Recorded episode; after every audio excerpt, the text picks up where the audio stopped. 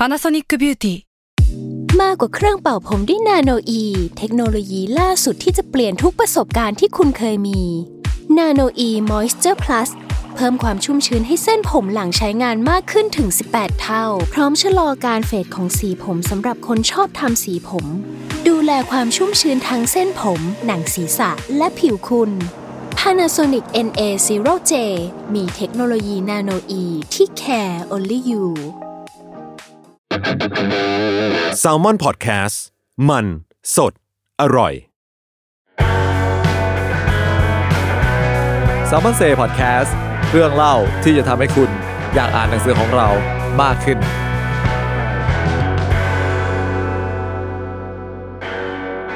สวัสดีครับ ก็กลับมาพบกับพวกเราชาว Salmon Books นะครับใน Salmon Say Podcast กันอีกครั้งหนึ่งนะครับผม หลังจากที่ก่อนหน้านี้เนี่ยพวกเราก็หายหน้าหายตาไปปิดเล่มต้นฉบับ หนังสือใหม่ของพวกเรานะครับกันมากว่าเกือบ 2 เดือนเนาะซึ่งตอนนี้เนี่ยเวลาที่พวกเราได้ใช้ทุ่มเทลงไปนะครับผมกับการปิดเล่มเหล่านั้น ก็ออกมากลายเป็นหนังสือเล่มใหม่ ทั้ง6บวกหนึ่งเล่มเราต้องเรียกว่าอย่างนั้น ที่หลาย ๆ คนก็คงอาจจะได้เห็นผ่านหน้าผ่านตากันไปบ้างนะครับผม วันนี้ผมไม้จิรัชนะชัยนะครับ ผมก็เลยชวน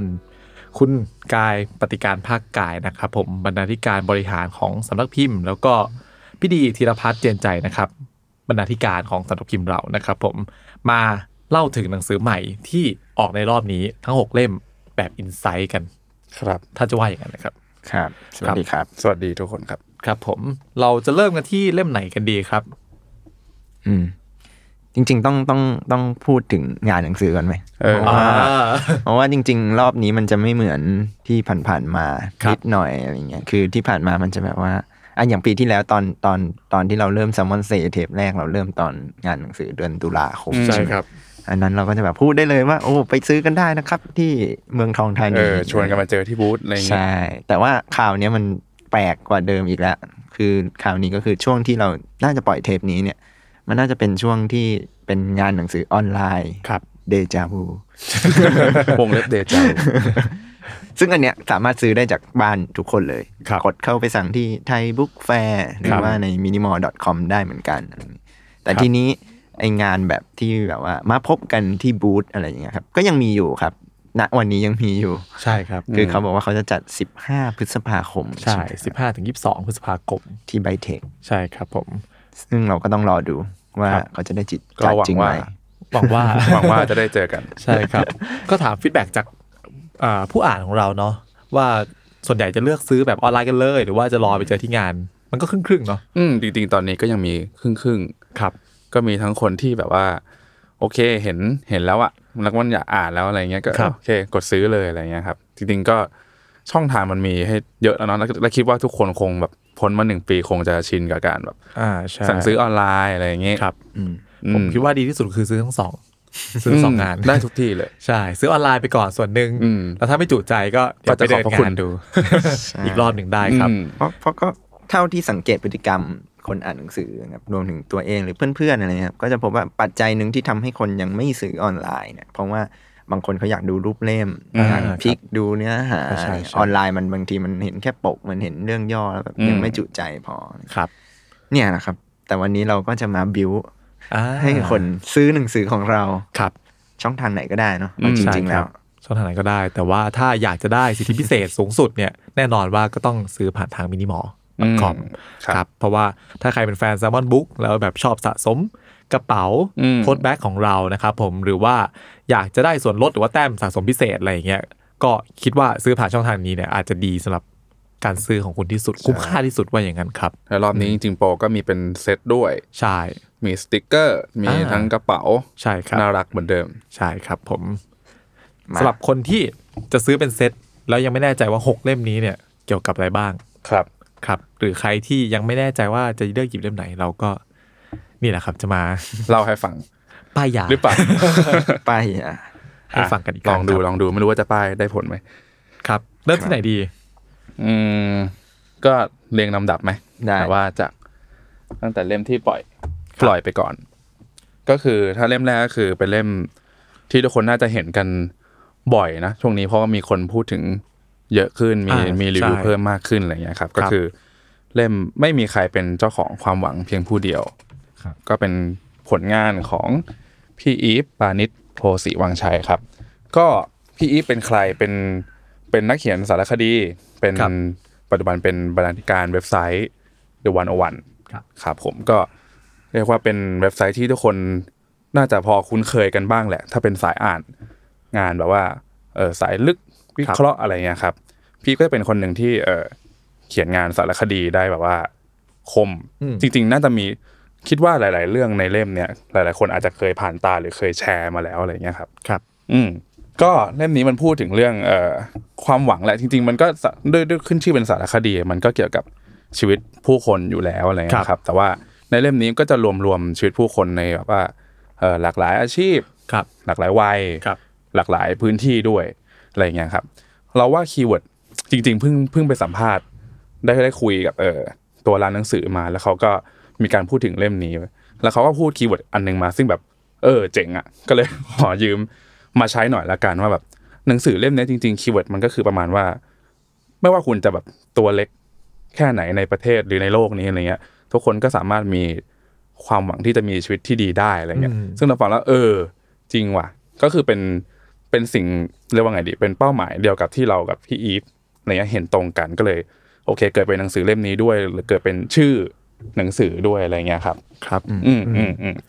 มันก็เหมือนกับฉายไปให้เห็นความหวังของผู้คนที่เราอาจจะมองข้ามไปใช่หรือว่าอาจจะไม่รู้ด้วยซ้ำเนาะว่ามีคนกลุ่มนี้อยู่ร่วมสังคมหรือว่าอยู่ร่วมประเทศกับเราด้วย ใช่ใช่คืออย่าง subject ในในเล่มเนี้ยครับ มันก็จะมีเอ่อทั้งคนทั่วไปมากๆที่เราก็อาจจะแบบเดินเดินเจอก็ได้อะไรอย่างเช่น เอ่อคนสมมติเราผ่านตรงหน้ากองสลากเนาะตรงหน้าครับดำเนินอะไรก็อาจจะเห็นคนที่ ทั้งเอ่อคนขายลอตเตอรี่คนมาเลือกซื้อกันอะไรอย่างเงี้ยในเล่มนี้ก็จะมีพูดถึงแบบว่าเรียกว่าไงหวยมันก็เป็นความหวังหนึ่งของของผู้คนอ่าเนาะใช่ แต่จริง ๆ แล้วมันแบบมันให้ความหวังเราจริงๆไหมเออครับมันแบบสามารถเปลี่ยนชีวิตเราได้มากแค่ไหนอะไรเงี้ยครับอืมมันก็จะมีเรื่องทั้งทั้งในแง่ตัวเลขด้วย แล้วก็ในแง่ว่าความคิดเห็นของของคนซื้อหวยด้วยครับ อืมรวมถึงอย่างเช่นเอ่อมีเรื่องคนไร้บ้านอะอย่างอย่างปีที่ผ่านมาก็มี สถานการณ์โควิด -19 ใช่ไหมก็โอเคมันจะมีพูดถึงเรื่องเอ่อคนที่ต้องไร้บ้าน เพราะว่าไม่มีตกงานครับไม่มีเงินพอที่จะแบบว่าจ่ายค่าที่พักก็เลยต้องมาหาที่อยู่อาศัยแบบตามเอ่อเขาเรียกว่าไงสนามหลวงครับ ที่จะเป็นพื้นที่ที่แบบว่าโอเค จะมีคนขับรถมาแจกข้าวครับแจกน้ำอะไรเงี้ยครับเขาจะมาใส่อยู่แถวๆนั้นพี่อีฟก็ลงไปพื้นที่ไปคุยเลยว่าโอเคเฮ้ยชีวิตเป็นยังไงวะครับ อยู่ดีๆจากมีมีบ้านก็ต้องออกมานอนข้างถนนครับเขามีความลำบากไงบ้างในการหาพื้นที่อะไรเงี้ยครับ รวมถึงโอเค ผู้ประกอบการในถนนข้าวสารครับ อืมใครเป็นไงบ้างถนนข้าวสารเรารู้อยู่แล้วว่าเป็นแบบเป็นพื้นที่ที่แบบคนต้องมาเที่ยวมากินดื่มกันอะไรเงี้ยแต่ว่าโอเคในวันที่ประเทศเราล็อกดาวน์คนต่างชาติเข้ามาไม่ได้อะไรเงี้ยเป็นยังไงกันบ้างอะไรเงี้ยครับอืมพีฟก็ได้ลงพื้นที่ไปคุยครับ มันก็จะเหมือนบันทึกสถานการณ์ช่วงโควิดเอาไว้ด้วยนิดนึงกันเนาะใช่ใช่เราเราว่าหนังสือที่ทำเกี่ยวกับเรื่องสารคดีมันก็เป็นเหมือนเหมือนการบันทึกชีวิตผู้คนในครับช่วงเวลาหนึ่งเหมือนกันว่าเกิดอะไรขึ้นบ้างเพียงแต่ว่าสารคดีอาจจะเจาะลึกลงไปอีกครับ ว่าปัญหาที่ที่เราเห็นกันแบบผิวเผินจากในข่าวอะไรเงี้ย จริง ๆ แล้วชีวิตผู้คนตรงนั้นเป็นไงกันบ้าง อืมอืมก็เรียกได้ว่าเป็นหนังสืออีกเล่มหนึ่งที่ทรงคุณค่าใช่ครับสมคุณค่าเลย แต่เสริมเสริมนิดเดียวอืมเราคือพอพูดสารคดีอะไรเงี้ยคนครับอาจจะแบบว่าโอ้โหอ่านยากแน่เลยว่ะอืมอะไรเงี้ยแต่ว่าเอ่อโดยพื้นเพเนี่ยอีฟก็จริง ๆ ถือเป็นคนรุ่นใหม่นะแบบว่าอายุใช่สามสิบต้นๆอะไรอย่างเงี้ยแล้วก็ทำงานสายวรรณกรรมมาก่อนอะไรเงี้ยครับแล้วก็มาทำเว็บเดวันโอวันเงี้ยซึ่งซึ่งต่อให้อีฟจะ ทำมันเลยทำให้วิธีการเขียนสารคดีของอีฟมันจะมีความแบบว่ามีอารมณ์อืมมีเลือดมีเนื้ออะไรอย่างเงี้ยมันจะมีภาษาที่สละสลวยนิดหน่อย ไม่ไม่ได้แบบว่าเอ่อทื่อๆ หรือแข็งๆ อย่างที่เราอาจจะมีภาพจำเดิมๆอะไรอืมจริงๆพี่อีกก็มีความมีลูกลูกล่อลูกชนเยอะครับ ภาษาอ่านง่ายอืมโอเค สารคดีเราอาจจะติดภาพว่าโหมันต้องแบบเข้มเจเข้มอข้อเออเจอข้อมูลมากมายแน่นอนอะไรเงี้ยครับทั้งทุกหลัก ทั้งเศรษฐศาสตร์ มนุษยศาสตร์อะไรเงี้ยอืมคือในนี้มันก็มีพูดถึงครับ แต่ว่าส่วนใหญ่แล้วพี่อิฟจะพาไปดูชีวิตผู้คนมากกว่าพาไปไปพูดคุย ในนี้ก็จะเต็มไปด้วยคำพูดของคนที่อยู่ในสถานการณ์นั้นๆ ได้พบกับปัญหาต่าง ๆ อะไรเงี้ยครับว่าอะไรเป็นอะไร จริงๆอีกอย่างอีกบทหนึ่งที่ชอบก็คือบทที่ลงไปคุยกับโสเภณีที่คลองหลอดอืมซึ่งเราพบว่า เออ คือเราทุกคนรู้จักแหละ หมายถึงว่าเคยได้ยินว่ามีเออโสเภณีทำงานอยู่ในบริเวณนี้อะไรเงี้ยแต่ว่าเรานึกไม่ถึงเลยว่า ในพื้นที่ตรงนั้นน่ะจะมีมากแค่ไหนครับ มีโสเภณีทำงานมากแค่ไหนรวมถึง เอ่ออายุมีตั้งแต่วัยรุ่นจนถึงแบบว่าสูงอายุเลยก็มีแล้วแต่ละคนมาทำเพราะอะไรมีมีปัญหามาจากตรงไหนจุดจุดเริ่มต้นของปัญหาคืออะไรทำให้เขาต้องเข้ามาทำงานตรงนี้อะไรเงี้ยซึ่งพอพี่ยุ้ยเข้าไปคุยก็พบว่าโหมันมีหลากหลายมากเลยอะอืมอืมอืมไม่ใช่ว่าแบบว่า ทุกคนแบบเข้ามาท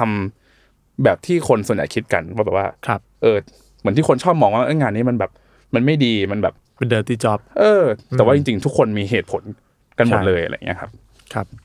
มันก็เหมือนจะได้เห็นอย่างที่ว่าแหละครับ ผมอีกด้านหนึ่งของอืมสังคมที่เราอาจจะแบบละเลยไปเผื่อหรือว่าไม่เข้าใจเผื่อเผื่อใครนึกมูดไม่ออกยังอืมติดว่าแบบว่าอ่านยากแน่อะไรอย่างเงี้ยคือผมว่าเปรียบแบบหนังแล้วกัน คือตอนนี้มันจะมีด็อกิเมนทารีขับ ที่เป็นครับกับกลุ่มคนเอาหนังสารคดีมาฉายอย่างเงี้ยซึ่งเอ่อกลุ่มเนี้ยเขาก็จะพาหนังสารคดีหลากหลายแนวมาให้ดู แล้วผมว่าเอ่อ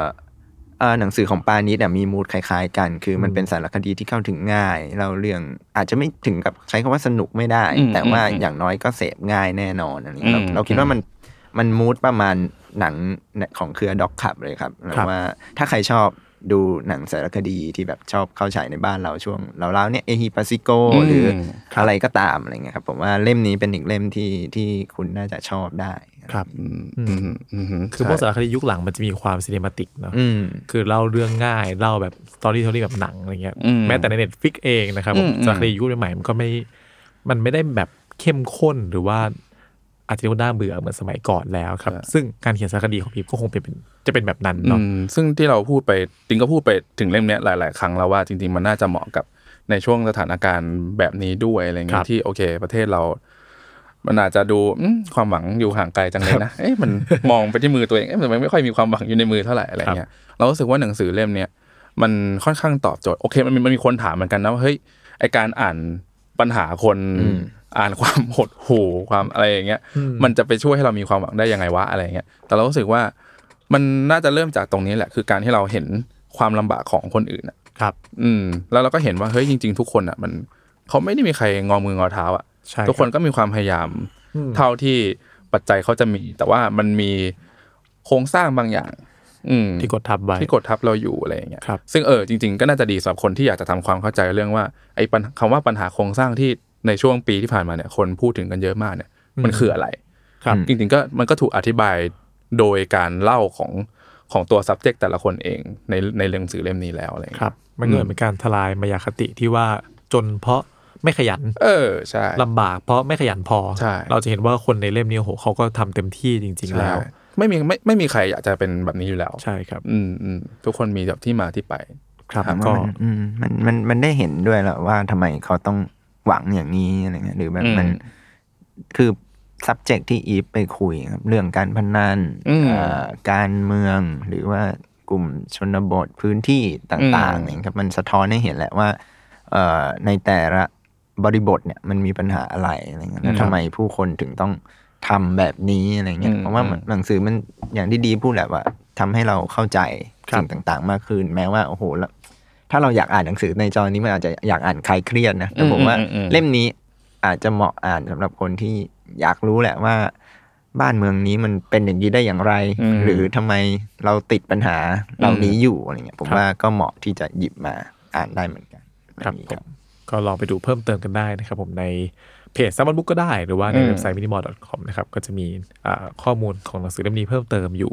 รวมถึงรีวิวที่โหเห็นกันเยอะมาก ใช่ที่ใช่เราก็จะอ่านแชแล้วก็ร์พูดต่อแชร์อยู่ในเพจอยู่เรื่อยๆครับก็เหมือนเดิมเลยถ้าเกิดใครอ่านแล้วแบบมี feedback ยังไงก็แบบโพสต์ถึงด้วยอะไรเงี้ยแท็กใส่แฮชแท็กใน Twitter ใน Facebook ได้หมดครับได้เลยครับผมโอเค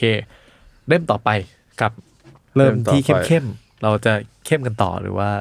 โอ้ยเข้มทุกเล่มเลยเราพี่เบียร์ต้องพี่เบียร์ใช่ไหมครับ เล่มที่สองเล่มที่สองเป็นเล่มสีเหลืองทุกคนก็น่าจะพอเห็นในเพจแล้วแหละ ก็คือชื่อหนังสือ The Why of Life ครับก็คือชีวิตต้องสงสัยครับเป็นผลงานของพี่เบียร์นัทวุฒิเผ่าทวีครับก็พี่เบียร์ก็ถือเป็นนักเขียนขาประจำเออขาประจำสุดฮิต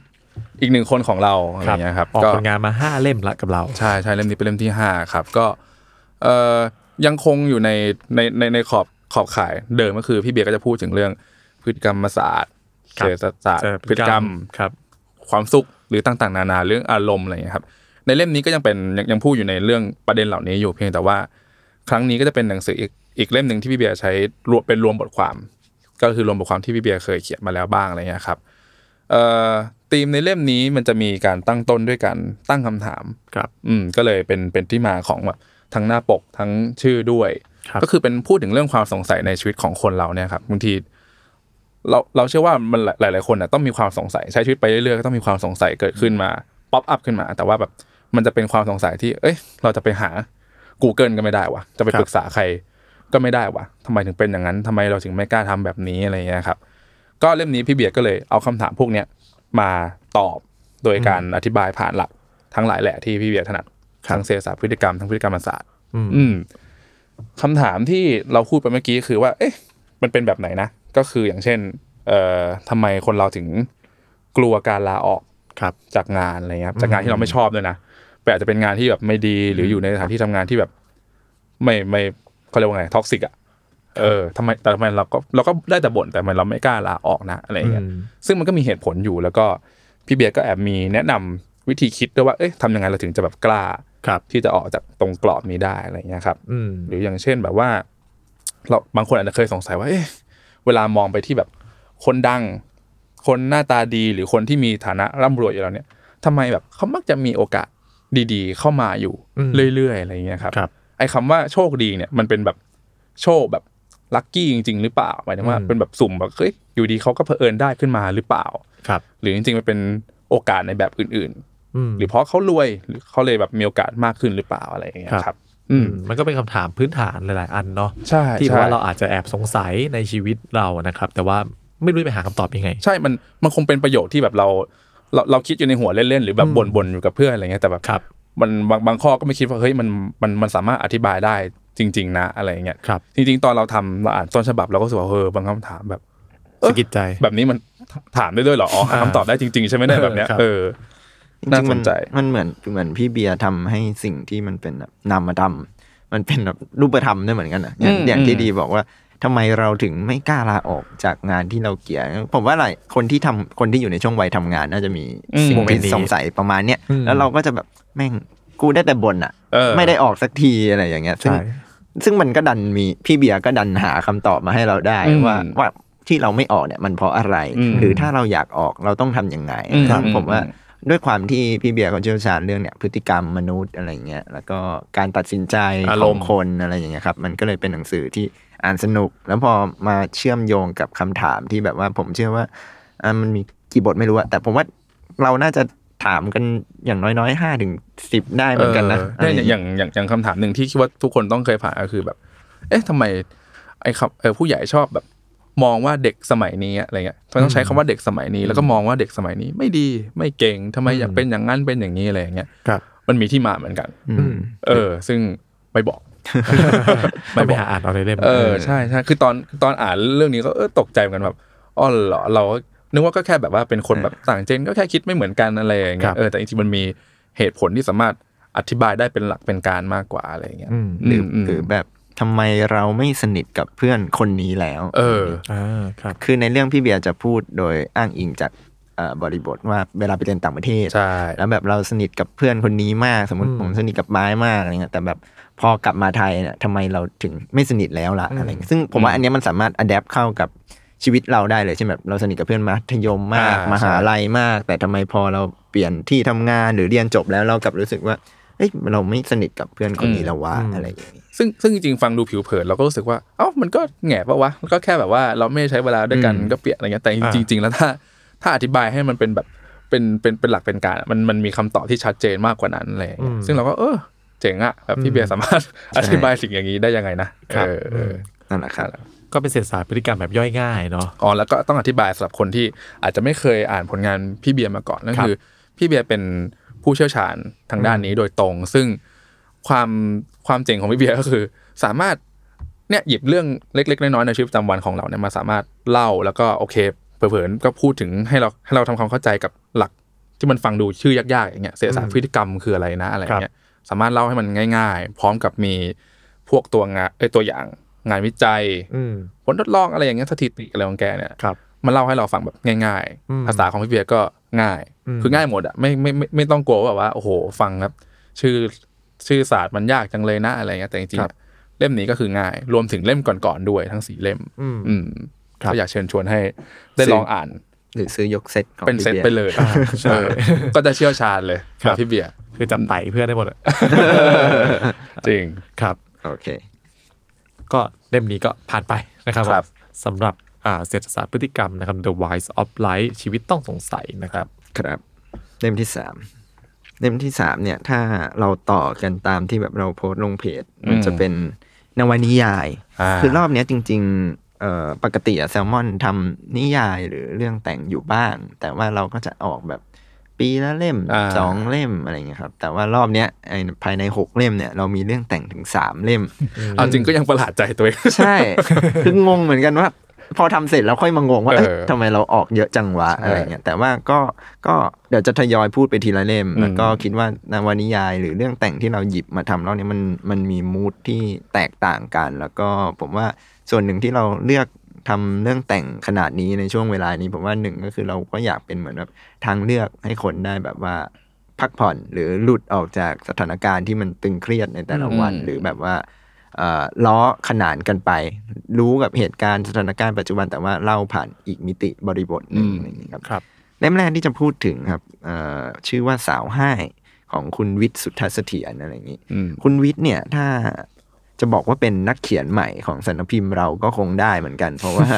เป็นผลงานเล่มแรกที่เขาตีพิมพ์กับเราอะไรอย่างนี้ แต่ว่าต้องเท้าความว่าคุณวิทย์เนี่ยเป็นนักเขียนที่ล่วงลับไปแล้วอืมคือเอ่อเกิดราวๆปีใช่2460 ได้มั้งครับ อะไรอย่างเงี้ยแล้วก็เสียชีวิตเมื่อปี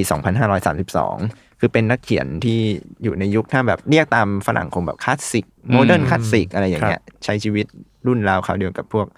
ฟิตซ์เจอรัลด์อะไรอย่างนี้เลยอะไรอย่างนี้ครับ คุณวิทย์เนี่ยมีความน่าสนใจอยู่ที่ว่าเขาเป็น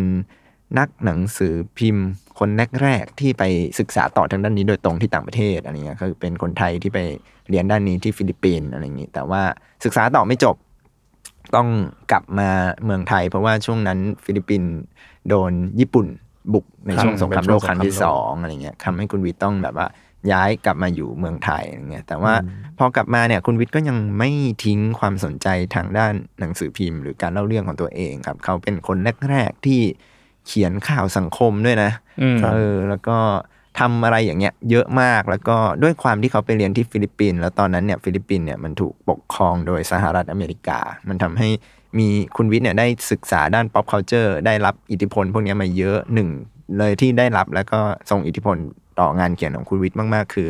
ดนตรีสวิงอืมดนตรีสวิงเนี่ยมันเป็นเหมือนแบบดนตรีแขนงหนึ่งของแจ๊สอะไรอย่างเงี้ยเนาะจังหวะมันจะคึกคักสนุกอะไรเงี้ยแบบว่ากระโดดโลดเต้นแบบว่าคาดเดาจังหวะไม่ได้เงี้ยเวลาคุณวิทย์เขียนหนังสือเนี่ยคุณวิทย์ก็ใช้เขาเรียกว่าไง คือเหมือนหยิบเอามูดของท่วงทำนองแบบนั้นนะมาใช้ในการเขียน คือเราจะแบบว่าคาดเดาไม่ได้เลยว่าย่อหน้าต่อไปเนี่ยเรื่องมันจะไปอยู่ตรงไหน คือปกติเวลาเราอ่านเรื่องหรืออะไร พวกนี้เราจะรู้สึกว่าอะเรายังพอรู้ว่าฉากนี้มันจะอยู่ต่อไปอีกสักหนึ่งหน้าอะไรเงี้ยแต่อันนี้แบบว่าเฮ้ยไปแล้วเหรออะไรอย่างเงี้ยเออแบบเร็วมากตัดสลับแบบเร็วมาก คือสมัยนั้นเนี่ยเขาเลยเรียกกันว่าการเขียนแบบสำนวนสวิงถ้าใครชอบอ่านวรรณกรรมไทยอะครับ อาจจะเคยได้ยินคำว่าสำนวนสวิงจากงานของอารงค์วงศ์สวรรค์ครับแต่ว่า ก็ต้องบอกว่าในแวดวงวรรณกรรมเนี่ยเขาถือว่าวิทย์สุทธเสถียรเนี่ยเป็นนักเขียนคนแรกที่ริเริ่มสำนวนสวิงเลย แล้วก็อา'รงค์เนี่ยก็ถือว่าเอ่อชื่นชอบคุณวิทย์มากอืมคือทั้งสองคนเนี้ยบอกว่าเป็นไม่ได้ก๊อปปี้ใครกันหรอกไม่ไม่มีใครก๊อปปี้ใคร แต่ว่าก็เหมือนแบบว่าวิทย์เอ้ยคุณ'รงค์เนี่ยชอบคุณวิทย์มากอืมยกถ้าพูดสมัยนี้ก็คือยกให้เป็นไอดอลเลยครับไอดอลทั้งในด้านการเขียนหนังสือไอดอลทั้งการใช้ชีวิตอะไรเงี้ยคือคุณวิทย์เท่มากสำหรับคนสมัยนั้นอะไรอย่างงี้ ก็พูดถึงหนังสือบ้างก็คือ ในแง่ความเท่ของเขาครับ มันส่งอิทธิพลมาถึงตัวงานด้วย คืองานของคุณวิทย์เนี่ยก็มีนวนิยายประมาณหลายเรื่องอยู่นะอืมแต่ว่าในสมัยปัจจุบันนะครับ คืองานของคุณวิทย์มันหายสาบสูญครับซึ่งน่าสนใจมากๆว่าทำไมถึงถึงหายไปอะไรเงี้ยอืมแล้วก็ทั้งทั้งๆที่นักเขียนที่เป็นเหมือนแบบหนึ่งในนักเขียนสำคัญของบ้านเราอย่างอาลงเนี่ย ชื่นชมคุณวิทย์ตลอดเลย แต่กลับไม่มีใครเอางานของเขามาเผยแพร่อะไรเงี้ยแล้วก็ ชื่อของคุณวิทย์ก็ค่อยๆ หายไปจากสารระบบครับ ทีนี้ผมก็มีโอกาสได้ได้พูดคุยกับคุณจิรัตเฉลิมแสนยากร หรือว่าในนามปากกาสมุดทีทัศน์ที่เขียนสถานการณ์ยังเป็นปกติของเราอะไรเงี้ยครับ แล้วก็คุณจิรัตเนี่ยชื่นชอบแล้วก็ศึกษางานของคุณวิทย์โดยตรง ก็เลยมีความคิดกันว่าเฮ้ยงั้นเรามาทำโครงการที่ชื่อว่า Salmon Selected ไหม แบบว่าเราจะเอางานวรรณกรรมเก่าในอดีตเนี่ยกลับมาตีพิมพ์ใหม่ เราก็เลยเริ่มด้วยการไปคุยหาต้นฉบับของวิสุทธเสถียรครับจนได้มาเจอกับสาวให้ซึ่งในแง่ของเออผลงานแล้วเนี่ยต้องนับว่าเป็นนวนิยายเรื่องแรกของคุณวิทย์เลยอะไรเงี้ยที่เขียนเมื่อปี2400เอ่อ86ครับเกือบ80ปีแล้วอืมอะไรเงี้ยแต่ว่าความน่าสนใจอีกอย่างครับ นอกจากจะมีเราจะได้เห็นสำนวนสวิงของคุณวิทย์แล้วเนี่ยในโดยเตือนเนื้อเรื่องเนี่ยที่มันเล่าเรื่องเกี่ยวกับเอ่อ กันนิกาบุษราคำเป็นหญิงสาวคนหนึ่งที่ถ้าพูดในสมัยนี้ต้องบอกว่าหัวก้าวหน้ามากๆเพราะว่าถ้าเราอิงจากช่วงเวลาในตอนนั้นนะครับเออเราอาจจะมีเคยได้ยินกันมาว่าผู้หญิงเนี่ยต้องอยู่กับเหย้าเฝ้ากับเรือนอืมต้องแต่งงานแล้วเลี้ยงลูกนะ ห้ามทำงานทำอะไรไม่ได้เลย ต้องให้ผู้ชายเลี้ยงดูอย่างเดียว ไม่สามารถไปเรียนหนังสือเออหรือมหาวิทยาลัยได้เพราะถือว่าเป็นโอกาสสำหรับผู้ชายเท่านั้น แต่ว่ากันนิกาเนี่ยแหกขนบทุกอย่างเลยอืม แต่งงานแล้วก็ไม่เป็นไร ก็อยากเรียนต่อด้านมหาวิทยาลัย ใครจะมาห้ามก็ไม่ได้ด้วยอืมไปจนถึงเอ่อหาเลี้ยงตัวเองด้วยการเป็นนักหนังสือพิมพ์อะไรเงี้ยครับไปจนถึงมีมุมมองทางด้านความสัมพันธ์ และการใช้ชีวิตที่ก็ขัดกับที่ผมพูดมาเมื่อกี้ทั้งหมดเลยอืมคือทำไมเราต้องมีความรักแค่เพียงครั้งเดียวในชีวิตอะไรเงี้ยแต่งงานแล้วเราก็สามารถมีความสัมพันธ์กับคนอื่นได้หรือเปล่าอะไรเงี้ยไปจนถึงมุมมองด้านการใช้ชีวิตในบริบทที่มันต่างจากยุคสมัยเนี่ย ประมาณหนึ่ง แต่ว่าก็มีความเอ่อยังถือว่าร่วมสมัยอยู่เหมือนกันนะอืมมุมมองบางอย่างอะไรเงี้ยอืมอืมผมก็เลยคิดว่าเล่มเนี้ยมันสามารถอ่านได้โดยที่คิดว่าเป็นนวนิยายเล่มใหม่ก็ได้เหมือนกันอืมหรือจะมองว่ามันเป็นงานคลาสสิกก็ได้อะไรอย่างงี้จริงๆเสริมแต่พี่กายก็คือตอนตอนที่พี่กายเล่าว่า จะเอาเล่มนี้มาทำอะ ก็จิก็ตกใจนะ เพราะว่า เฮ้ย แบบใครวะนึกออกไหมเพราะแบบว่า โอเคเราเราเราจะเคยได้ยินชื่อนักเขียนแบบรุ่นรุ่นเดอะหครัลายบๆท่านทั้งที่ยังอยู่แล้วก็ล่วงลับไปแล้วอย่างเงี้ยแต่ว่าชื่อของคุณวิทย์เนี่ยไม่ไม่ไม่เคยได้ยินมาก่อนอะไรเงี้ยแต่ก็โอเค พี่กายเอามาแล้วก็ลองดูลองลองอ่านต้นฉบับกันดู แล้วก็พบอ๋อพี่กายเล่าด้วยว่า เอ่ออาลงเนี่ย ชื่นชอบคุณวิทย์แล้วก็โอโอเคน่าถ้าลงชอบนี่เพราะน่าน่าจะแบบน่าสนใจน่าจะเจ๋งแหละเออน่าจะแบบน่าจะอ่านได้มันดีอะไรอย่างเงี้ยครับแต่พอลองอ่านดูแล้ว ก็ยิ่งทึ่งเข้าไปอีกเพราะว่า โอเค ในในเรื่องแบบว่าลีลาการเล่าก็คือสนุกจริง ๆ อย่างที่พี่กายเล่าอย่างที่พี่กายว่าอะไรเงี้ย แต่ปัญหาคือเอ้ยแต่ประเด็นก็คือ ตัวเนื้อเรื่องอะครับเรารู้สึกว่า เออ ที่พี่กายเล่าคำว่า ตัวตัวละครกันนิกาเนี่ย หัวก้าวหน้ามากๆแล้วรู้สึกว่า อันนี้มันยิ่งยิ่งยิ่งคิดในในบริบทช่วงช่วง เออเขาเรียกว่าไงช่วงช่วงปีที่ที่เนื้อเรื่องมันอยู่ตรงนั้นอะ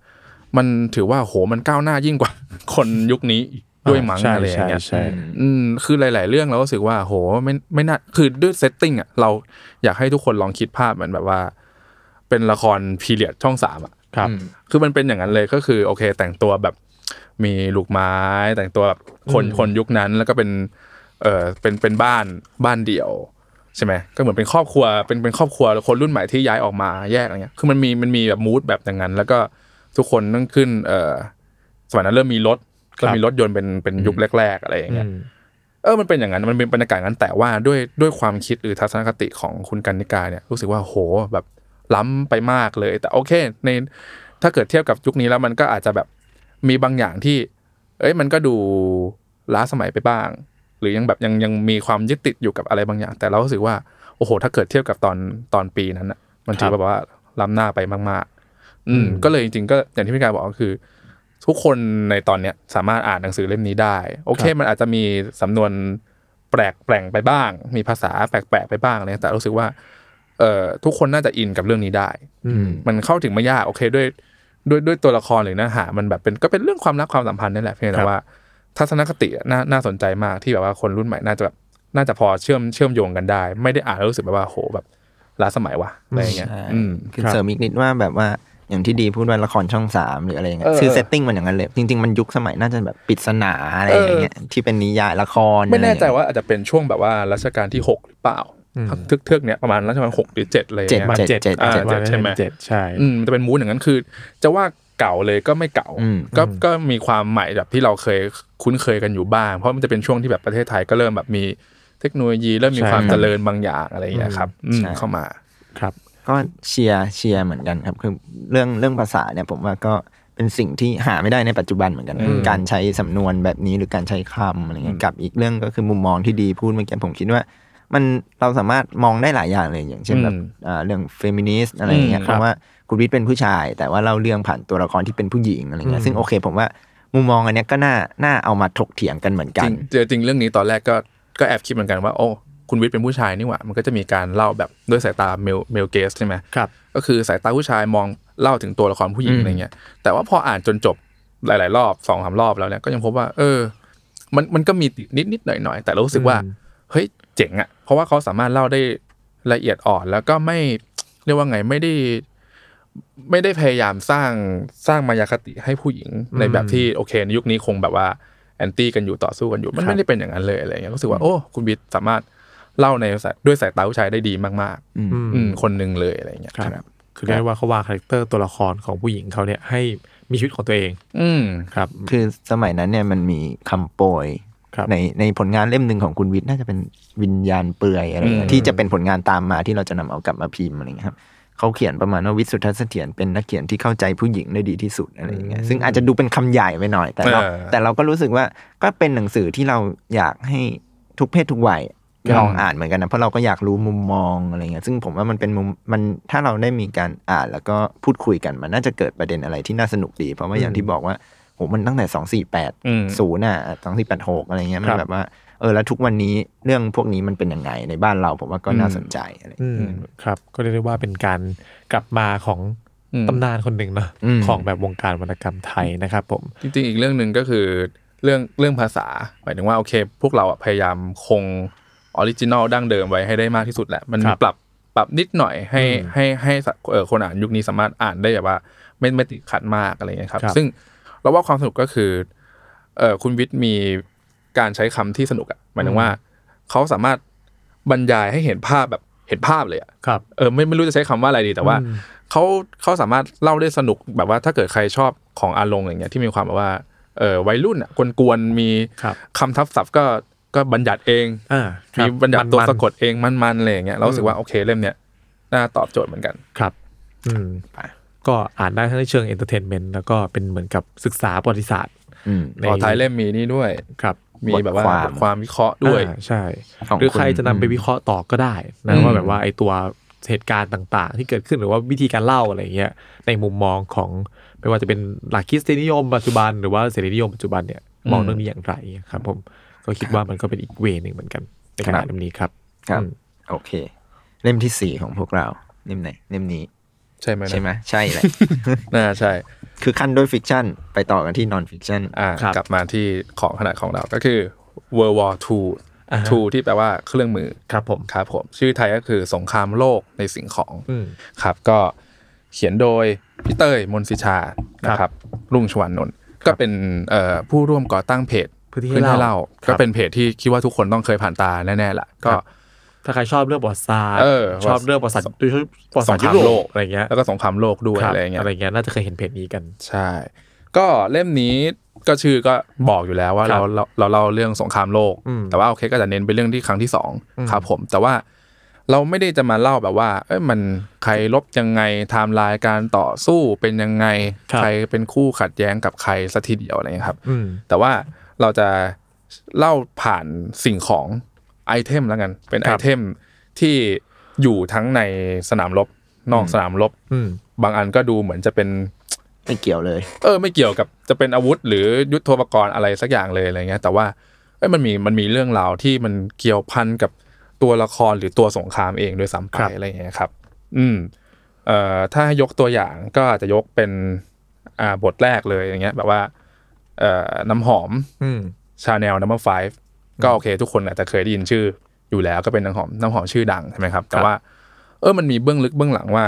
ว่ามันมีความเกี่ยวกับเรื่องยิวกับนาซีด้วยอืมเออ มันไปเกี่ยวกันยังไง แล้วก็มัน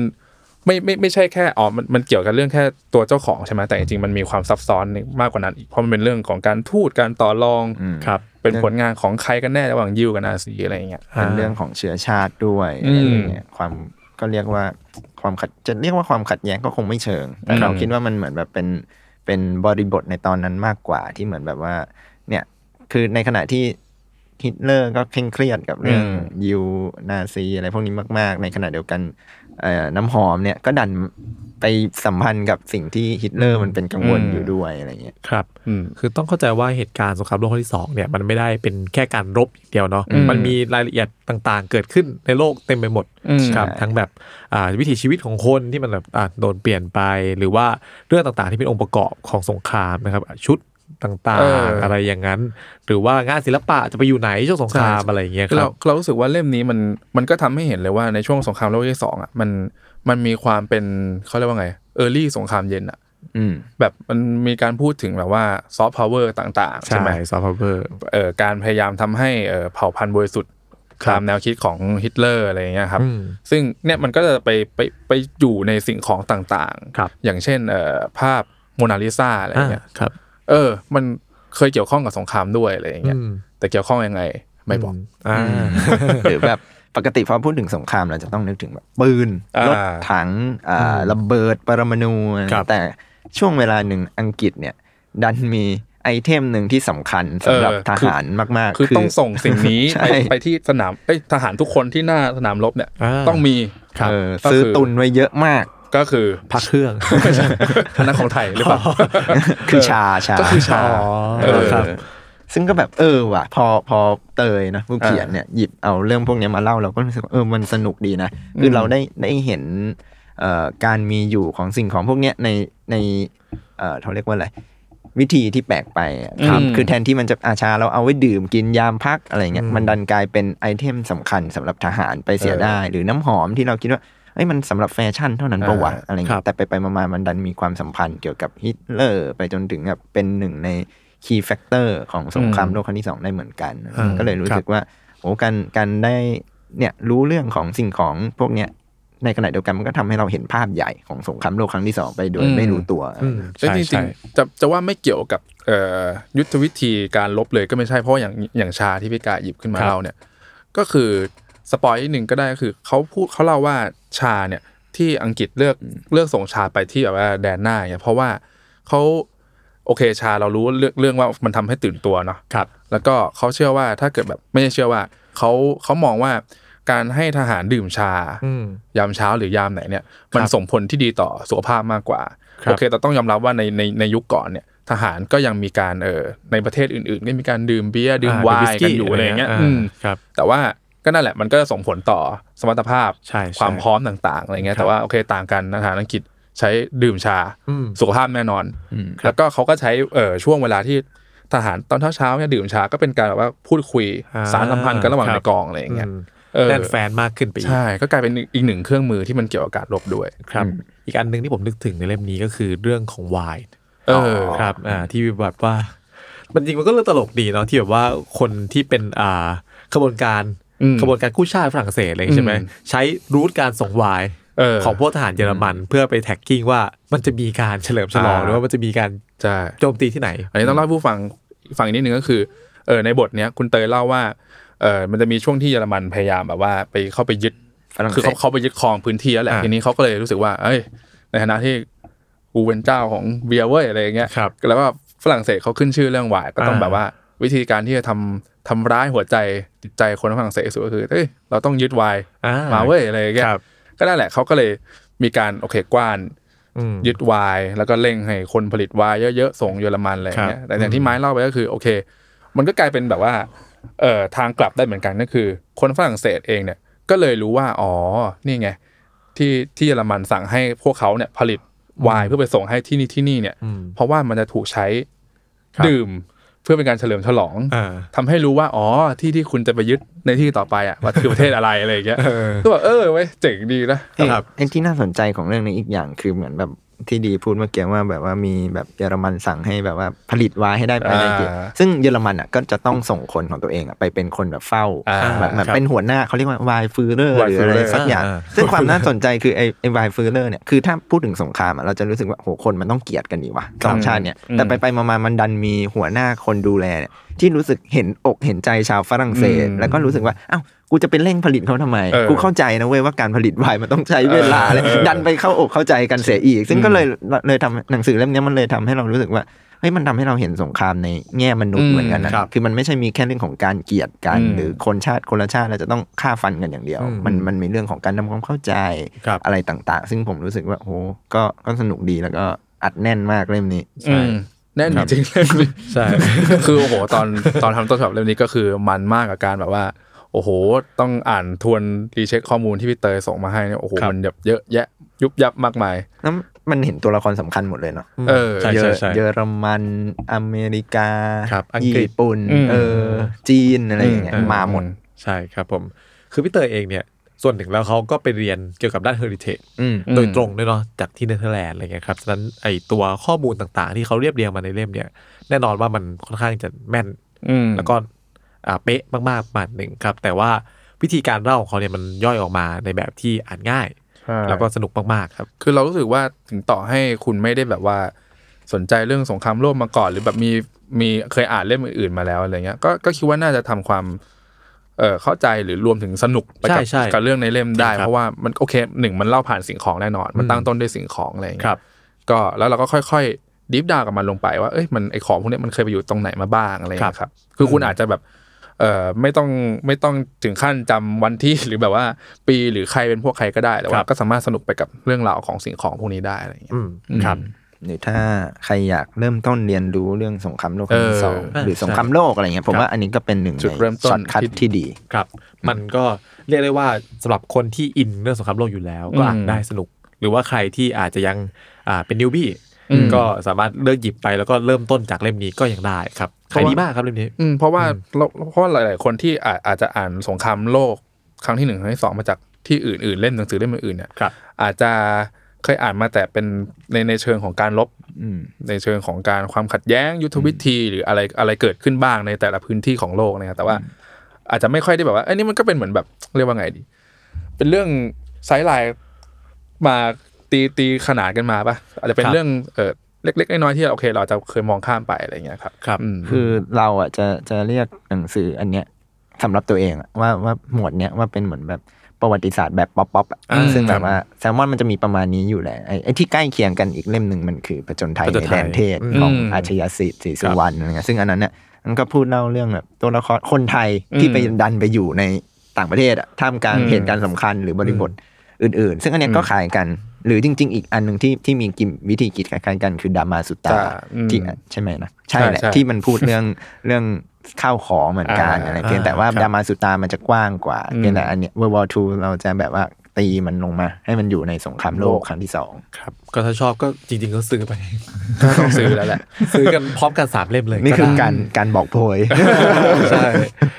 อ่าแล้วกดสั่งได้เลยครับผม โอเคโอเคต่อครับมาเราจบจาก non-fiction แล้วก็ประวัติศาสตร์ไปแล้ว มันเราจะมาจบด้วยเรื่องที่เหมือนแบบอิงกับสถานการณ์ปัจจุบันกันบ้างอ่าสองเล่มครับของเราอะไรเงี้ยมันเป็นนิยายที่เหลือจากเอ้ยเรื่องแต่งที่เราอืมต่อจากเมื่อกี้แหละครับ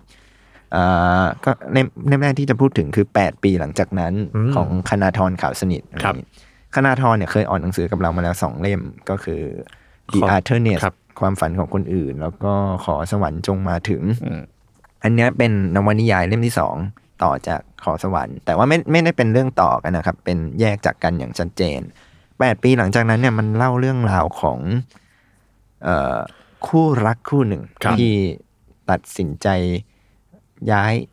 จะคือเหมือนเหมือนอยากอพยพนะอืมแบบว่าไปใช้ชีวิตใหม่ในดินแดนอื่นอะไรครัเงี้บยซึ่งในที่นี้ก็คือจากไทยไปอยู่อินเดียอะไรอย่างเงี้ยไปแบบว่าอยาก มีอิสระเสรีภาพหนีจากเมืองที่มันแบบว่าทำลายความหวังความฝันของผู้คนอะไรเงี้ยครับคุ้นๆจังเลยเออคืออ่านปานิชเสร็จแล้วเนี่ยมาต่อเล่มนี้ได้แล้วเออครับเออว่าทำลายความฝันความหวังของผู้คนเออแล้วก็แบบไปอยู่ในเมืองหรือประเทศที่เขาคิดว่ามันน่าจะทำให้เขามีเสรีภาพได้มากขึ้น ใช้ชีวิตได้อย่างอิสระเสรีได้มากขึ้น ซึ่งในเรื่องอะเขาจะใช้ในยามว่าปีกอืม คืออยากให้มีปีกที่กลางหลังไม่โดนขอดอเหอมืกอนไปอิสระอะไรอย่างงี้เหมือนนกเป็นอิสระเอได้อแต่แต่แล้วพอไปเนี่ยอะไรมันก็ไม่เป็นไปอย่างที่คิดอืมคือคู่ชายหญิงคู่เนี้ยก็ดันไปเมืองที่เขาจะไปเนี่ยดันเป็นแบบเป็นที่สถานที่หนึ่งที่ดันเกิดเหตุปฏิวัติพอดีอ่ามันครับเลยทำให้เมืองที่เขาอยู่อะถูกปิดตายอืมผมไม่สามารถลงไปไหนได้เลยอืมอะไรอย่างเงี้ยทำให้ต้องอยู่แค่ในเมืองที่แบบเอ่อ ชาวบ้านมีอยู่ไม่กี่คนอะไรเงี้ยครับถูกตัดขาดจากอินเทอร์เน็ตอืมอะไรอย่างเงี้ยทำทั้งคือแทนที่จะได้ใช้ชีวิตแบบที่ฝันไว้อืมมันกลับกลายเป็นว่าเขาตกอยู่ในสถานการณ์ที่ใกล้กันกับที่จากมาอะไรอย่างเงี้ยอืมซึ่งมันก็ตัวตัวบริบทมันก็คงต่างกัน เพราะว่ามันเป็นแบบไม่ใช่บ้านเกิด แล้วก็มันมันโดนขังเหมือนกันก็จริงแต่มันไม่ใช่บ้านเกิดอะมันจะมีครับความแบบว่าเอ่อแปลกที่แปลกทางอืมแปลกคนได้ต้องเจอคนที่เอ่อคิด ไม่เหมือนกันมีมุมมองที่จะเรียกว่าแปลกก็ไม่แน่ใจหรือจะประหลาดไหมก็ไม่แน่ใจเหมือนกันอืมอืมซึ่ง8ปีทำไมต้อง8ปีหลังจากนั้นอะไรเงี้ยมันคือมันจริง ๆ คู่รักคู่เนี้ยมันใช้ชีวิตกันมาเหมือนแบบก็8ปีนะอืมตั้งแต่วันแรกที่คบกันจนถึงเนี่ย เส้นเรื่องเนี้ยในเรื่องเนี้ยมันเกิดขึ้นมันเกิดอะไร แล้วมันเป็นอะไรขึ้นมาบ้างอืมซึ่งจริง ๆ ตอนทำต้นฉบับอะมันมีโมเมนต์ที่เรารู้สึกว่าเฮ้ยเล่มนี้มันเข้าจังเว้ยตอนแรกอืมก็คือโควิดค รับรู้สึกว่าเอ้ยตอนนั้นเนี่ยกักตัวไงอืมรู้สึกว่าอ่าโหหนังสือเล่มนี้แม่งแบบว่าเข้ากับบริบทมากๆเลยว่ากูอยู่ในสถานการณ์ต้องเออปิดตัวอะไรอย่างเงี้ยกับพอเริ่มเริ่มขี้คลาย แต่ตอนนี้อืมก็โควิดอีกแล้วอะไรเงี้ยครับอะก็เริ่มมีเหตุการณ์ทางการเมืองอืมแล้วเราก็รู้สึกว่าเอ้ย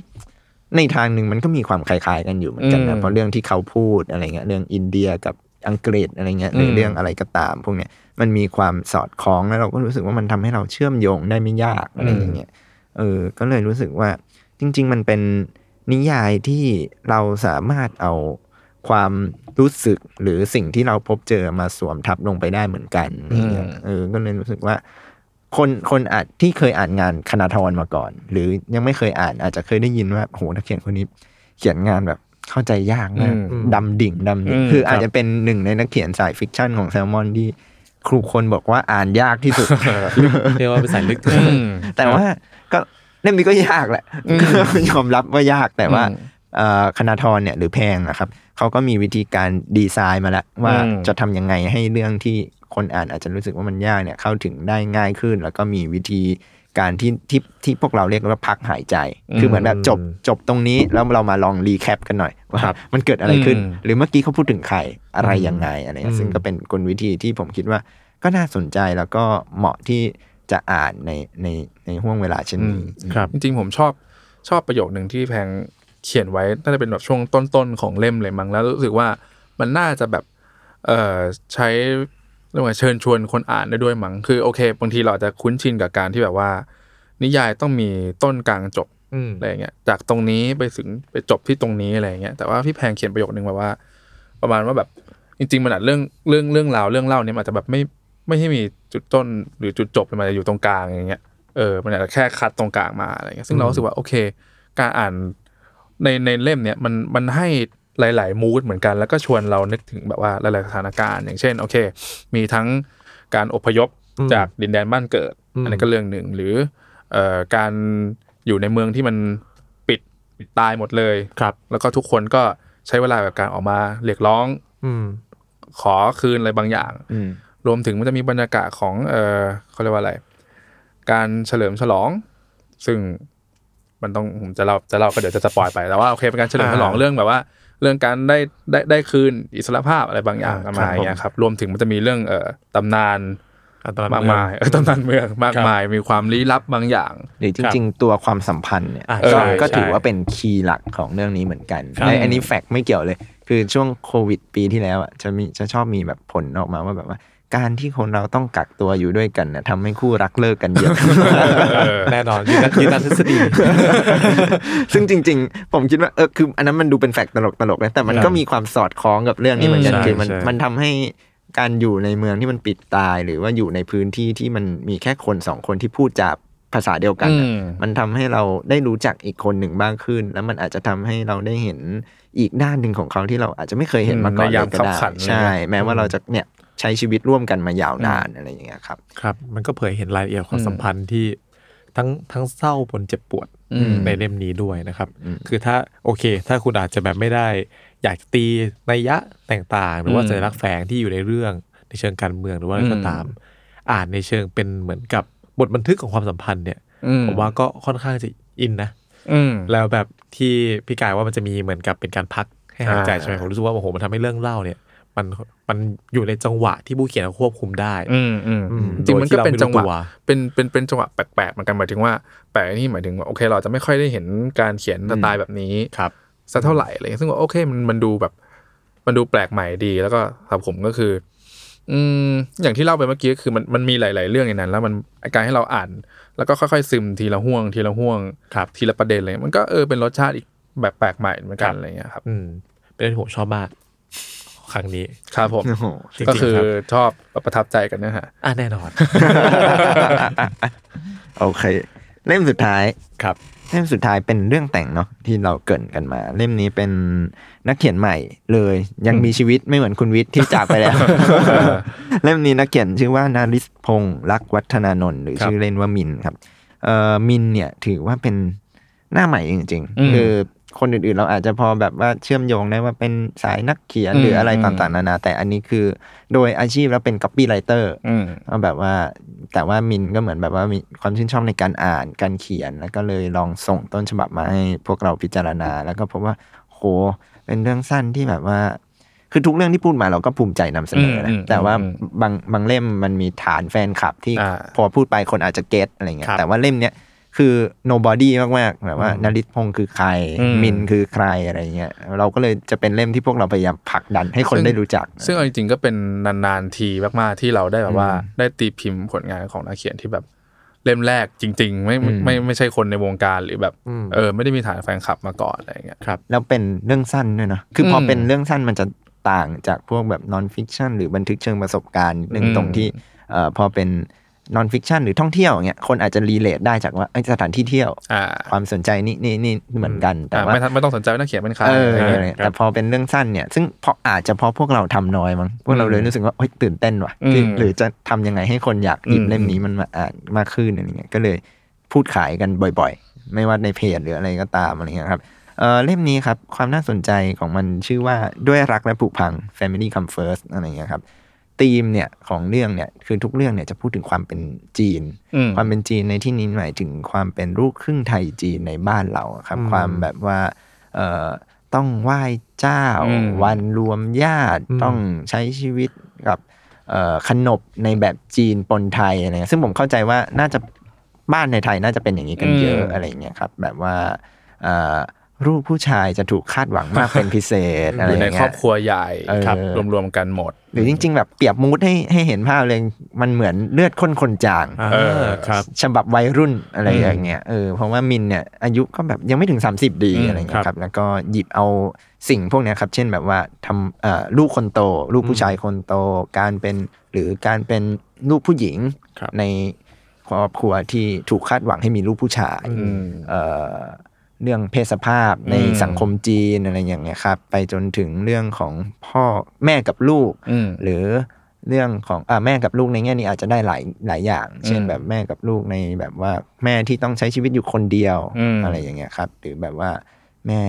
คาดหวังกับ ลูกหรือทายาทยังไงอะไรเงี้ยคือมันจะมีเรื่องทำนองเนี่ยที่แบบว่าเราอาจจะเคยได้ยินกันบ่อย ๆ ว่าแบบคนจีนเจออะไรมา แต่ผมคือพอพูดแบบเนี้ยคนอาจจะคิดว่าอ้าวแล้วถ้าไม่ใช่คนจีนจะอ่านได้ไหมอืมอินไหมอะไรเงี้ยผมก็รู้สึกว่าอันจริงถ้าตัดความเป็นจีนออกไปอะอืมมันคือเรื่องความสัมพันธ์อืมซึ่งอาจจะเกี่ยวข้องกับครอบครัวเป็นหลักอะไรเงี้ยซึ่งผมคิดว่าพอพูดความสัมพันธ์ในครอบครัวเนี่ยผมคิดว่าไม่มากก็น้อยเราน่าจะรีเลทได้ เพราะว่าอย่างน้อยๆก็คือ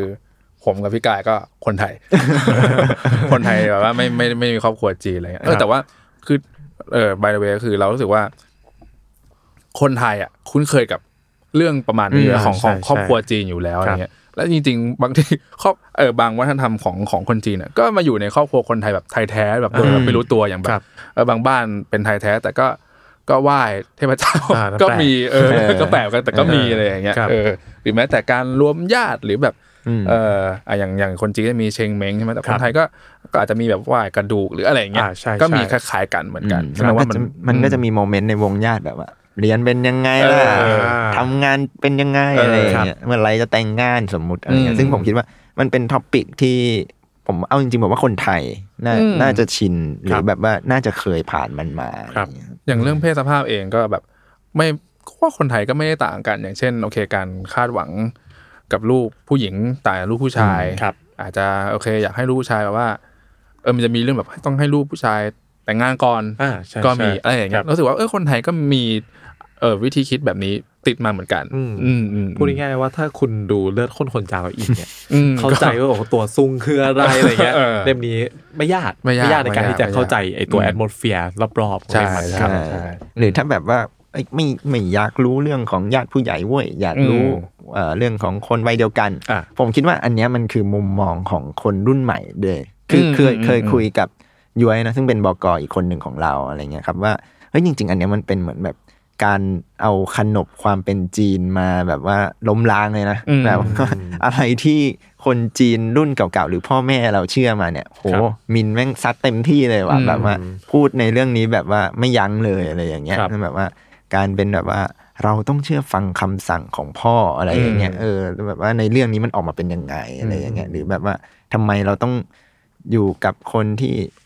มองเราอีกแบบหนึ่งหมายถึงว่าในที่นี้อาจจะหมายถึงว่าการเป็นลูกผู้หญิงแล้วมันยังไงวะอะไรอย่างเงี้ยอืมซึ่งก็รู้สึกว่ามินนำเสนอมุมมองที่อาจจะสอดคล้องหรือ คนรุ่นใหม่อาจจะมีมุมมองประมาณนี้ หรือว่าพูดกับเขาอืมคือแลกเปลี่ยนความคิดเห็นกันมากกว่าอืมว่าแบบว่าเอออย่างน้อยก็มีคนหนึ่งที่มองเรื่องพวกนี้ในมุมแบบนี้อะไรอย่างเงี้ยอืมครับ ก็สิ่งที่คนรู้ก็คือเอ่อระหว่างที่พวกเราอ่านต้นฉบับก็มีบางคนถึงกับเสียน้ำตาบ้าง หรือแม้แต่เอาจริงๆแม้แต่ผมเองอะก็มีแบบลื่นๆนะเว้ยแบบรู้สึกแบบทั้งที่ปกติอะเป็นเป็นคนแบบมีภูมิต้านทานกับเรื่องเรื่องสั้นเรื่องแต่งมากแต่แบบ เออเรารู้สึกว่าคุณมินเล่าได้แบบ หลากหลายรสชาติอะโอเค เราอ่านต้นฉบับเราก็อ่านเหมือนหนังสือแหละก็คืออ่านไล่เรียงบทไปใช่ไหมแล้วเราจะพบว่า เอ้ย เรื่องนี้อารมณ์นี้เราก็คิดว่าโอเคเดี๋ยวต่อต่อไปก็คงจะเป็นแบบประมาณนี้ไม่ได้ต่างกันมากแต่ผมเอ้าไปบทต่อไป ไม่ใช่เว้ยอืมหักเลยเว้ยโหวันนี้มาเดือดเลยเว้ยบางบางบางตอน เอ้า ซึ้งซึ้งเฉยเอาบางตอนเอ้ยมีบ่องบ่องๆเหมือนกันนะอืมแบบเอ้ยหนุ่มคือสาวคุยกันอะไรอย่างเงี้ยครับ คือมันมีหครลาบกหลายอารมณ์ครบอารมณ์มากเลยนะอืมคือถ้าแบบว่าเปรียบอีกง่ายๆอะคือเลือดของคนจางมันประเด็นเดียว mood อ่าแบบเดียวตามหาว่าใครฆ่าอะไรเงี้ยอืมหรือแบบครอบครัวเป็นยังไง ไออันเนี้ยเอาจริง ๆ แล้วมันเหมือนแบบซีรีส์ที่เราดูกันใน Netflix ทุกวันเนี่ยครับ เช่นแบบว่าอะในกองจะชอบบอกว่าแม่ง Black Mirror อะไรเงี้ยอ่าคือ Black Mirror ในที่นี้คนอาจจะคิดว่าไอเทคโนโลยีเหรอหรือยังไงวะหรือมัน dark หรืออะไรอ่าอ่าเอาจริง ๆ มันก็ประมาณนั้นครับ แต่ว่าไอ้ด้วยรักและผูกพังเนี่ยมันรวมมูดหลากหลายแบบที่ดีอืมพูดเลยคือแบบว่า เดี๋ยวก็เศร้า เดี๋ยวก็ซึ้ง เดี๋ยวโรแมนติกครับสักพักแม่งเลือดเย็นอมหิตอืมอะไรเงี้ยอืมคือเหมือนแบบว่ามันเป็นผมเลยรู้สึกว่ามันเหมือนซีรีส์เรื่องหนึ่งที่ เอาจริง ๆ จะถ้าบอกว่าหลายคนเขียนเราก็เชื่อนะอ่าแต่อ่าแต่จริง ๆ อันนี้มันคือคนเดียวอะอะไรเงี้ยเราเราเลยรู้สึกว่าโอ้โหมันเป็นการปล่อยของอืมของผู้เขียนที่ที่น่าสนใจแล้อืวมเราก็อยากเชียร์ให้คนได้ลิ้มลองกันอะไรเงี้ยอีกอย่างหนึ่งก็คือเรารู้สึกว่าพี่พี่มินอะคุณมินเนี่ยก็คือเล่าเล่าเรื่องแบบไม่ค่อย ไม่ค่อยยั้งมือเว้ยอืมไม่ไม่รู้จะอธิบายว่าอะไรแต่ว่าเรารู้สึกว่าเวลาเราอ่านเรื่องสั้นหรือเรื่องแต่งของคนอื่น ๆ เนี่ย ก็โอเคมันพอเราอ่านไปถึงสมมติ เออหนึ่งตอนอย่างเงี้ยอืมอ่านมาถึงสักครึ่งเรื่องเราก็รู้สึกว่าในฐานะคนที่อ่านหนังสือมาเยอะๆเราก็รู้สึกอ๋อเดี๋ยวมันจะแบบน่าจะประมาณนี้อะไรอย่างเงี้ยแต่ว่า คุณมินไปข้ามไปเลยอะหมายถึงว่าแบบว่าข้ามจากสิ่งที่เราว่าคาดหวังไว้แบบเฮ้ยจบมันมันจบได้อย่างนั้นเลยเหรอไปจะเอาไปให้ถึงตรงนั้นเลยเหรออะไรอย่างเงี้ย ก็แบบ โอ้ มันมันถึงถึงบอกว่าบางทีมันมีบางตอนที่แบบโอ้ไม่ไหวว่ะยิ่งเป็นเรื่องครอบครัวอย่างเงี้ยก็อาจจะคนที่อินก็อาจจะโอ้โหแบบอินร้องไห้ได้อะไรอย่างเงี้ยเออคือแบบอ่าพอ หรือบางเรื่อง setting แม่งไม่ใหม่นะหมายถึงว่าอ่าใช่บางเรื่องอาจจะคาดเดาได้ใช่แต่มินมันจะมีบางจังหวะที่แบบว่าอืมโอ้โหแม่งทำได้ไงวะอ่าหมายถึงว่าใช่ใช่พออ่านจบพออ่านจบแล้วในในด้วยรักและผูกพังมันมีกี่เรื่องนะสิบสองสิบสามเรื่องอะไรอย่างเงี้ยครับ เราจะรู้สึกว่าเราจะจำดีเทลในแต่ละเรื่องได้อย่างละนิดอย่างละหน่อยอืมเพราะว่ามินมันจะชอบหยอดรายละเอียดอืมพวกเนี้ยเอาไว้ที่ทำให้เรารู้สึกว่า โหแม่งทำให้เรารู้สึกว่า คือเหมือนถ้าวันนี้เรามูดนี้เราจะนึกถึงเรื่องนี้ สมมติวันนี้ฝนตกเราจะคิดถึงเรื่องนี้อืมวันนี้เราอืมไปรวมญาติเราจะคิดถึงเรื่องนี้ คือมันจะเป็นเป็นรวมเรื่องสั้นที่อยู่กับเราอะเอออ่านจบแล้วเราจะจำมันได้อะไรอย่างเงี้ยครับอืมแต่ที่พี่กายบอกเลยคือหลาย ๆ เรื่องในในเล่มอะคือ setting มันไม่ได้ไม่ได้แปลกไม่ได้ใหม่อะไรหรอกอย่างเช่นโอเค อย่างเออเรื่องการไหว้เจ้าอะไรเงี้ยคือทุกคนรู้อยู่แล้วว่าแบบมันจะต้องมีบรรยากาศประมาณไหนขั้นตอนยังไงครับ ทักทายกันยังไงหรือต้องทำอะไรบ้างเงี้ย setting ก็ทั่วไป เหมือนที่คนน่าจะคุ้นเคยแต่ว่าแบบด้วยวิธีการเล่าอะไรเงี้ย อย่างที่บอกก็คือในแต่แต่เรื่องเราคาดเดาไม่ได้ครับเลยว่าจะเล่า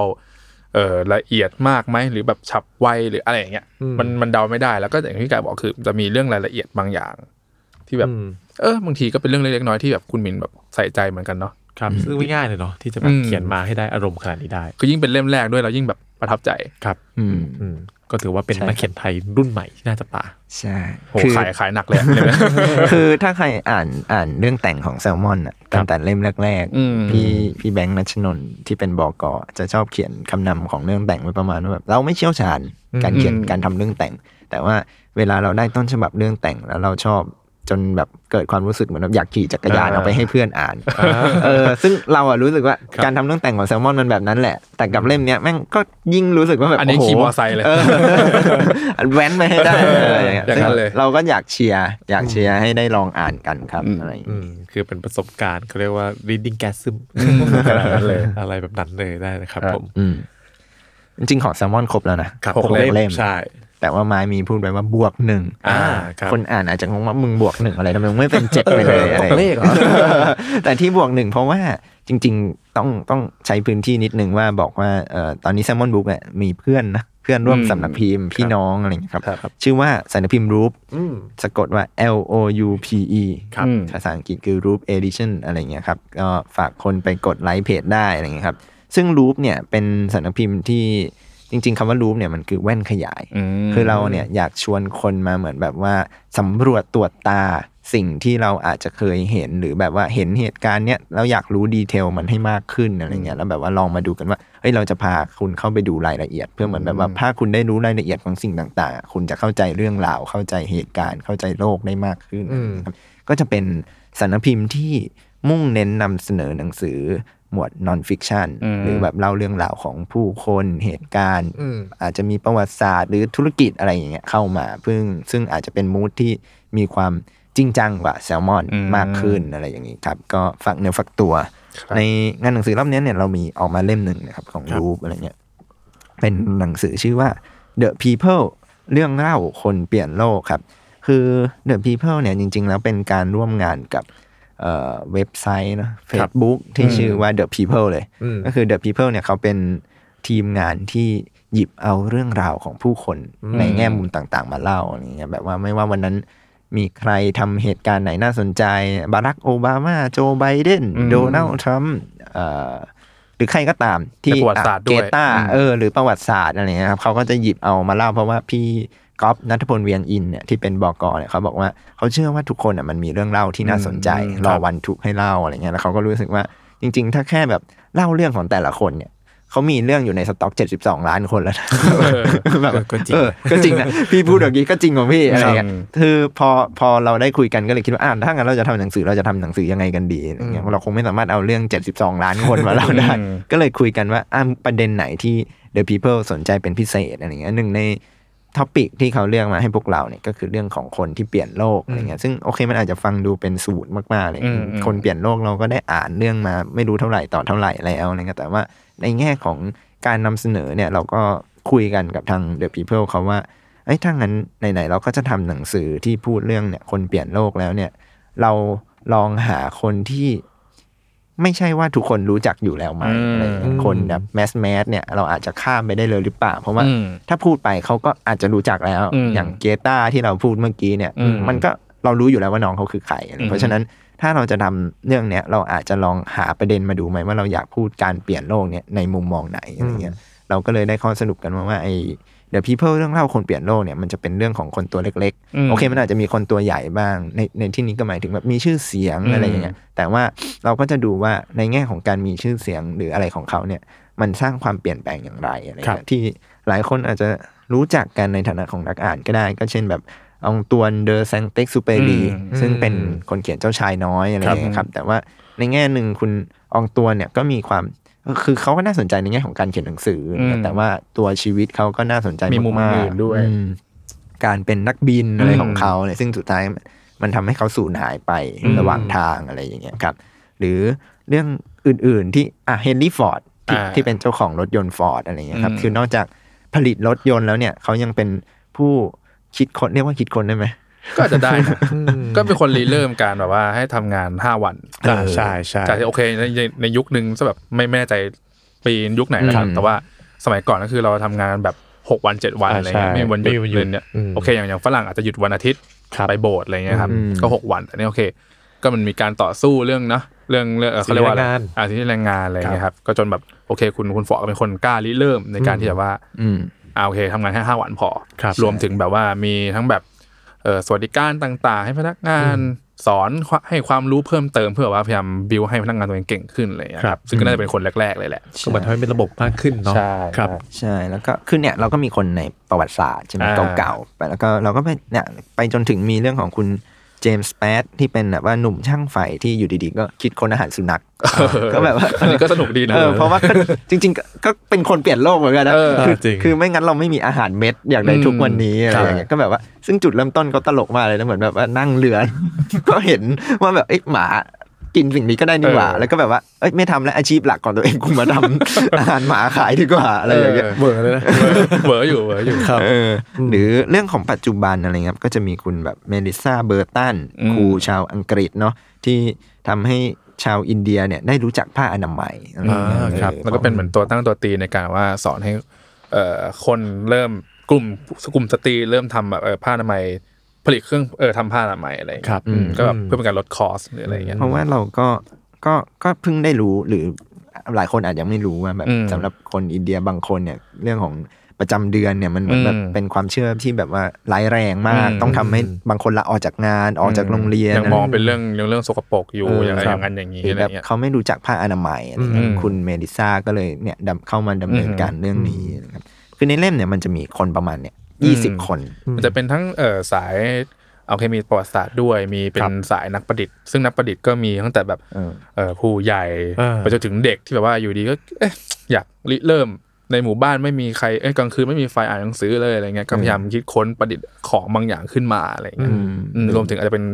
สิ่งประดิษฐ์ระดับ โลกโลกอย่างใหญ่ ๆ เลยก็คืออย่างแบบเออคนที่ทำให้เกิดภาพถ่ายหลุมดำอืมเป็นครั้งแรกครับอืมหลุมดำที่เราคิดว่าเอ๊ะมันคืออะไรมองไม่เคยเห็นเลยเขาเป็นคนแรกที่ทำให้เกิดภาพถ่ายนี้ขึ้นมาได้ ใช่ หรือแบบเรื่องใกล้ตัวคืออาจจะบอกว่าเรื่องใกล้ตัวก็ไม่แต่จุดเริ่มต้นก็มาจากใกล้ตัว เช่นแบบคุณพ่อที่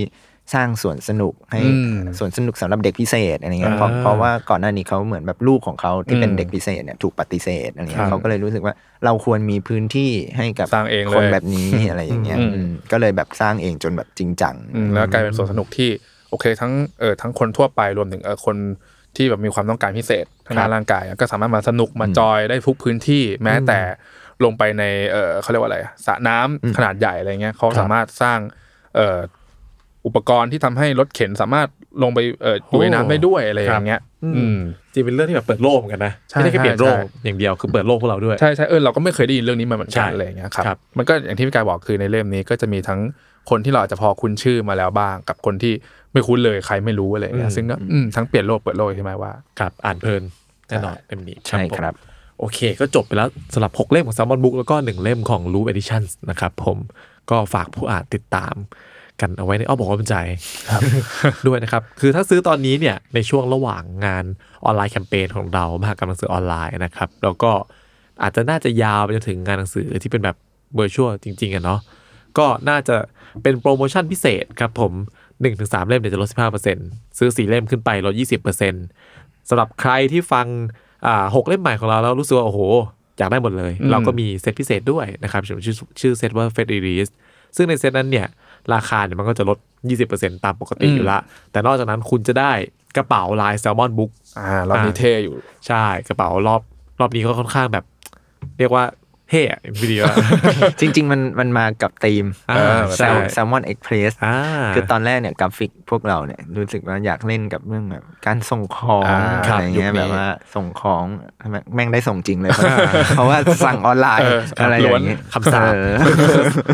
ครับแล้วนอกจากนั้นเนี่ยก็ยังจะได้สติกเกอร์อ่า Super Productive หรือว่าอืมสติกเกอร์พี่วิชัยคนละอืมงานนะครับ edition ที่3อืมมูลค่า 100 บาทเนี่ยอืมฟรีไปเลยด้วย ถ้าสั่งอืมซื้อเล่มใหม่ 6 เล่มในเซตนี้ครับ ซึ่งถือว่าเป็นเซตหนึ่งที่ขายดีนะอืมเออมีคนสั่งเข้ามาเรื่อยๆครับ เพราะว่าถ้าคุณซื้อคุณก็จะได้หลากอารมณ์มากอะอ่าตั้งแต่ non-fiction อย่างเงี้ยลงถึงได้อ่าน fiction จุใจสามเล่มเลยในราคาพิเศษ แล้วก็ได้ของแถมด้วยครับ อืมก็เข้าไปดูได้ในเว็บไซต์ minimore.com ครับผมส่วนใครที่อาจจะสะสมคะแนนในช่องทางอื่นๆอยู่ เราก็มีทั้งแบบ Thai Online Book Fair นะครับผมหรือว่าพวกอีคอมเมิร์ซต่างๆ Shopee อืมลาสตาก็มีหมดเลยครับ หรือร้านหนังสือเนี่ยก็อืมเข้าใจว่าทยอยทยอยลงทยอยแล้วลงแล้วอะไรครัเงี้บยก็ถ้าถ้าใครยังสามารถเดินทางอืมไปห้างสรรพสินค้า หรือร้านหนังสืออิสระได้ก็สามารถไปเลือกสรรของเราได้เหมือนกัน หยิบครับจับเปิดอ่านได้ก่อน สบายครัสบบายผมระหว่างนี้ถ้ายังไม่แน่ใจว่าเล่มนี้ยัง ใช่หรือเปล่าถูกใจหรือเปล่าก็เข้ามาดูในเพจสมันบุกของเราได้แล้วเราคงจะมีการทำอ่าแนะนำอยู่แนะเรื่อยนำต่างๆนะครับผมหรือว่าคอนเทนต์ที่เกี่ยวข้องกับเล่มนั้นๆเนี่ยเพื่อมาทำให้คุณเห็นภาพมันชัดขึ้นว่ามันคือหนังสือที่คุณโอเคกับมันแล้วหรือยังซึ่งเราก็มีช่องทางอื่นๆอีกเนาะหมายถึงครับอินสตาแกรมอ่าทวิตเตอร์ใช่แซลมอนเซครับแล้วก็ผม Facebook เนี่ยมีกรุ๊ป ชื่อว่า Read Read Salmon Salmon ครับอะไรเงี้ยแล้วก็ล่าสุดเรามีเปิด Clubhouse ใช่เป็นขับเป็นใช่ไหม Salmon Book ครับ Salmon Book สามารถเข้าไป Follow กันได้เลยครับ เราก็จะหาเหมือนกับอ่าชวนนักเขียนมาคุยหรือว่าคุยเรื่องเบื้องหลังในการทำหนังสือของเราอยู่ในนั้นบ่อยๆ แต่พยายามให้บ่อยๆ ว่าอย่างนั้นแล้วกันครับ แล้วก็จะกลับมาจัดแซลมอนเซบ่อยครับผม ครับโอเค วันนี้ก็คงประมาณนี้นะครับผมก็เดี๋ยวเจอกันใหม่ในสัปดาห์หน้านะครับผมสำหรับวันนี้สวัสดีครับๆสวัสดีครัสวัสดีบครับ